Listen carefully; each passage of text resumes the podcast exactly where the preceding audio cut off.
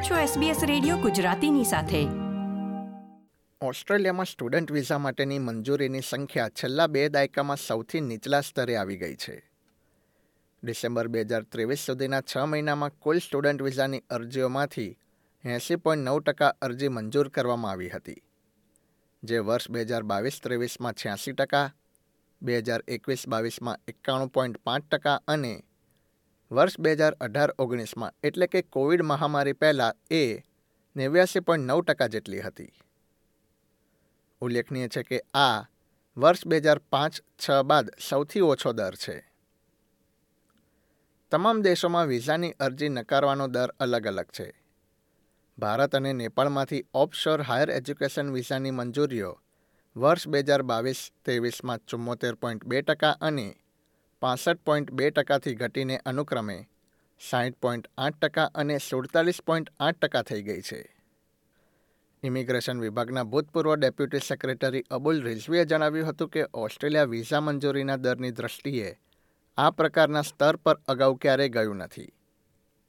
તેમણે વધુમાં જણાવ્યું હતું કે વિઝા મંજૂરીઓમાં ઘટાડો થવાની અપેક્ષા છે કારણ કે સરકારે કોવિડ મહામારી પહેલાંના સ્તરને જાળવી રાખવા અને આંતરરાષ્ટ્રીય શિક્ષણના ક્ષેત્રના સ્તરને મજબૂત કરવા માટે ડિસેમ્બરમાં નવી વ્યૂહરચનાની જાહેરાત કરી હતી.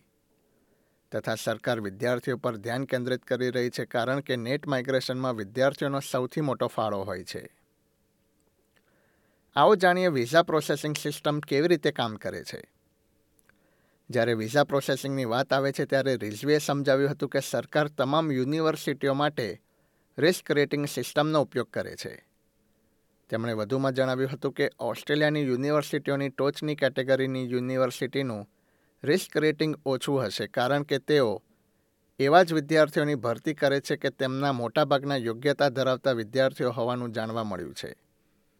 અને પરિણામે છેતરપિંડીના દરની દ્રષ્ટિએ તેમનું પ્રમાણ ઓછું હોય છે.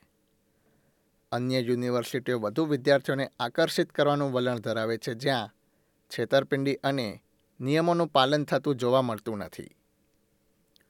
અને પરિણામે તેઓ ઊંચું જોખમ રેટિંગ મેળવે છે. એનો અર્થ એ છે કે તેમની વિઝા અરજીઓની વધુ કડક રીતે તપાસ કરવામાં આવે છે.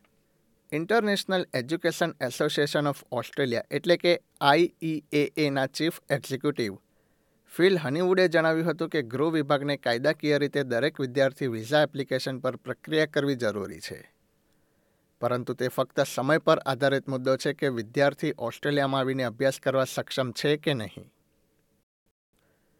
કેટલા સ્ટુડન્ટ વિઝા મંજૂર થયા છે એની પર એક નજર કરીએ તો રિઝવીના જણાવ્યા અનુસાર, વર્ષ બે હજાર ત્રેવીસના ડિસેમ્બર મહિનાના આંકડા દર્શાવે છે કે સ્ટુડન્ટ વિઝા અરજી હજી પણ રેકોર્ડ સ્તરે છે. ફક્ત તેના ગ્રાન્ટના દરમાં ઘટાડો થયો છે. તેમણે જણાવ્યું હતું કે અરજીઓમાં સંપૂર્ણપણે તેજી આવી છે અને સરકાર હવે તેને નિયંત્રણમાં લાવવાનો પ્રયાસ કરી રહી છે. ગૃહ વિભાગના તાજેતરના ઉપલબ્ધ ડેટા અનુસાર એકત્રીસ ડિસેમ્બર બે હજાર ત્રેવીસના છેલ્લા છ મહિના સુધીમાં બે લાખ બ્યાસી હજાર જેટલી સ્ટુડન્ટ વિઝાની અરજીઓ કરવામાં આવી હતી, જેમાં ઓનશોર અને ઓફશોર અરજદારોનો પણ સમાવેશ થાય છે. એક લાખ બત્રીસ હજાર જેટલી ઉચ્ચ શિક્ષણ માટેની અરજીઓ અને પાસઠ હજાર જેટલી વ્યાવસાયિક શિક્ષણ માટેની અરજીઓ હતી. તેમાંથી એક લાખ છન્નું હજાર વિઝા મંજૂર કરવામાં આવ્યા હતા, જેમાં અઠ્ઠાણું હજાર ઉચ્ચ શિક્ષણ અને ચોત્રીસ હજાર જેટલા વ્યાવસાયિક શિક્ષણનો સમાવેશ થાય છે. ઉચ્ચ શિક્ષણની વિઝા માટેની મંજૂરીનો દર ઘટીને બ્યાસી પોઈન્ટ પાંચ ટકા જેટલો થઈ ગયો છે. રિસ્ક રેટિંગના બીજા અને ત્રીજા સ્તરે રહેલી યુનિવર્સિટીઓને સૌથી વધુ અસર થઈ હોવાનું મનાય છે. અને તેના કારણે સોળ યુનિવર્સિટીના વાઇસ ચાન્સેલરો દ્વારા સહી કરવામાં આવેલો એક ખુલ્લો પત્ર ગૃહમંત્રી ઓનેલ અને શિક્ષણ પ્રધાન જેસન ક્લેરને મોકલવામાં આવ્યા હોવાનો અહેવાલ છે.